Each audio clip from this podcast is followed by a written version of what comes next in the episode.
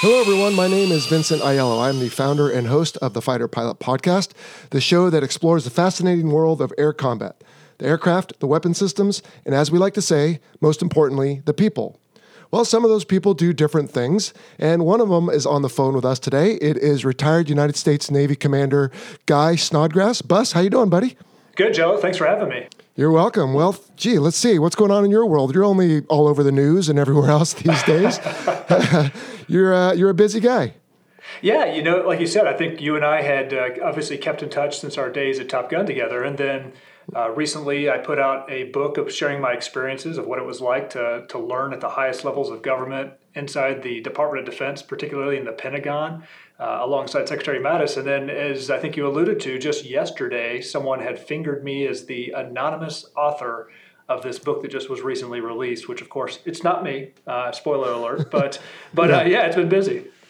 Oh man, well, I can't imagine what it's like to write one book, let alone two, which is probably what you would have been doing if it was. So, anyway, yeah, you bet. We uh, went back in time. Let's see, you were at Top Gun after me, but I think we used to come up there a lot when I was at the weapons school to grab our new graduates. And then we were in Japan together, and uh, here you are now on the outside, and you've got a book, and that's what we're here to talk about today. But that being said, dude, you're going to have to come back and talk to us sometime here on the show about your former SME area. What were you again? So I was the subject matter expert for air-to-air mission planning, and so that's where you oh. take the uh, what your threat nations are capable of, what kind of fighters they have, and then how do you now train the Navy and Marine Corps uh, fighters, the air crew, uh, and and how to actually win in that kind of aerial combat. But yeah, I'd love to come back and talk about it for sure. And that will be, I think, a black diamond episode, as we like to call it, because of the technical parts of it. And of course, we have to protect all the numbers and all that. But that's all right. Anyway, I had a chance to read your book. I really enjoyed it. And because I never did a Pentagon job, and I found it to be a very apolitical look at a world right now that is very politicized. But what, uh, what motivated you to write the book in the first place? Well, I think two things. One is there's no doubt in anybody's mind that we're living in very, very interesting times. And there's oh, yeah. a lot of misinformation running around. So you've got people on the left, people on the right side of the, of the aisle who are telling you what they want you to believe, but there's very little fact coming out. Uh, there's very little perspective on the major decisions that were made and how they were made, uh, so that all Americans can basically read this for themselves and determine uh, how they feel about what's really going on behind closed doors. Yeah, no doubt. Yeah, the second element I would say is largely uh, what I end the book with, which is during my time as a Navy fighter pilot, you realize that the most important part of any flight was the debrief. Yes, the brief's mm-hmm. important. The flight itself you have to execute when required, but the debrief's where you where you get all the lessons learned that help you improve for the next go around, and that's why I wanted to write this book. There's gonna be people, men and women, following in my footsteps into these kinds of jobs, and also working in this administration, so they can be better armed with moving forward. No doubt. And I'm mindful of the expression you can take the animal out of the jungle, but you can't take the jungle out of the animal. I mean, when you read your book, there's different references to aviation. And I know you adapted the life that you lived prior to that, you know, the ability to get things done, stick to a schedule, work under pressure, all these things that a fighter pilot is able to do. And you did that. But I really thought it was interesting because you talked about the difference, for example, of a couple of the characters that you name in the book. And by character, I just mean, you know, people whose names I don't want to necessarily say, but they're real people. but one being, you know, a steady cargo plane, kind of just lumbering and getting the job done. The other one being a little more flighty, like a uh, fighter aircraft, I should say. You talk about the graveyard spiral. You make basically a lot of references to aviation. Well, I do. And like you said, I think there's something I learned back in 2014. I'd written about talent management and retention inside of the U.S. Navy in particular.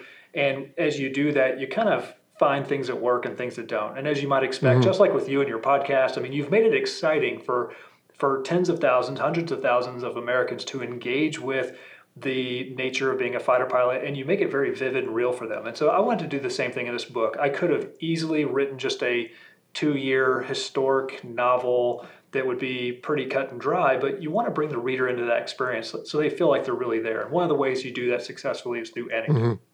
Well, and you do a good job of that because we get to follow your day by day, you know, experiences there, like you said. And man, that must have been tough on the family. Deployments are hard enough, and I'm sure yours have lived through several, but that was almost like a year and a half deployment, probably being there most hours of the day, huh? Well, it was, and like you said, the the downside is when you're like in my case, I was stationed twice in Japan. When you're gone for three, four, six months at a time, uh, the family knows that you're just simply gone. It's really tough actually when you're here in the U.S., but you're just simply not around. So you'll see the kids and, and Sarah, in my case, on the weekends. Uh, but look, I mean, it was a great experience. I learned a, a, lot from it. That's why I wanted to share those lessons with the readers, mm-hmm. uh, and and grew a lot from the experience as well. Well, and you were surrounded by people of all walks, uh, different capabilities of leadership and styles, and so I'm sure you learned a lot as well, just being immersed in that all day long. Well, you're right, and that's as you and I both have experienced. That's one of the best parts about being in the military, about government service.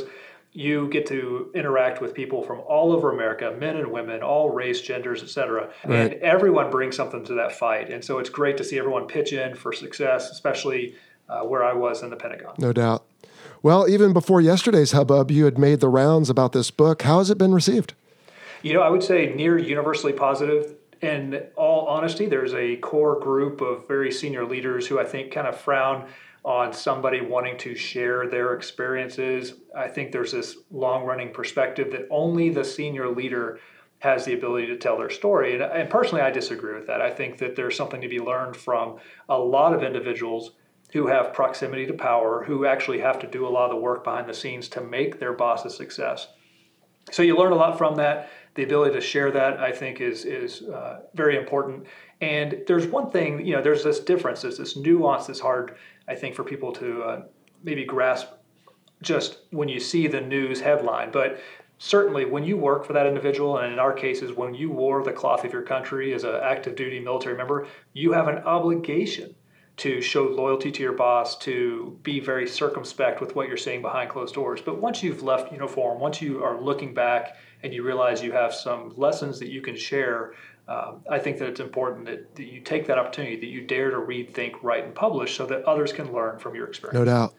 All right. Well, the book is called Holding the Line Inside Trump's Pentagon with Secretary Mattis, and it is by our friend Guy Snodgrass, call sign Bus. Bus, we're going to make a link to this on our shop page on the website. And uh, in case people don't find it there, where else can they find the book? Yeah, so if you go to the Penguin Random House website, you can find it there. I think Target, Walmart, uh, like you mentioned, Amazon, a lot of places have the book listed as a online resource. And I know a lot of people have actually requested a signed copy. Uh, so if you go to a, a, bookstore here in DC, they've got an online site called Politics and Prose, and you can order a signed copy directly from them. Oh, very cool. All right. And people who want to follow you and your upward trend seems like you're all over the place, and we hope for more and better things from you. Where can they follow you on social media or otherwise? Yeah, I think the easiest one, of course, everyone likes to go to the Twitter marketplace. So I'm at Guy Snodgrass mm-hmm. there. And then, of course, LinkedIn as well is another good one uh, to follow me. Awesome. Well, Bus, thanks very much for coming on today. Best of luck with you and your book. And I'm going to hold you to it, buddy. We're going to bring you back for air to air mission planning. Jello, that sounds great. I'm looking forward to it. All right, man. Take care. All right. Thanks.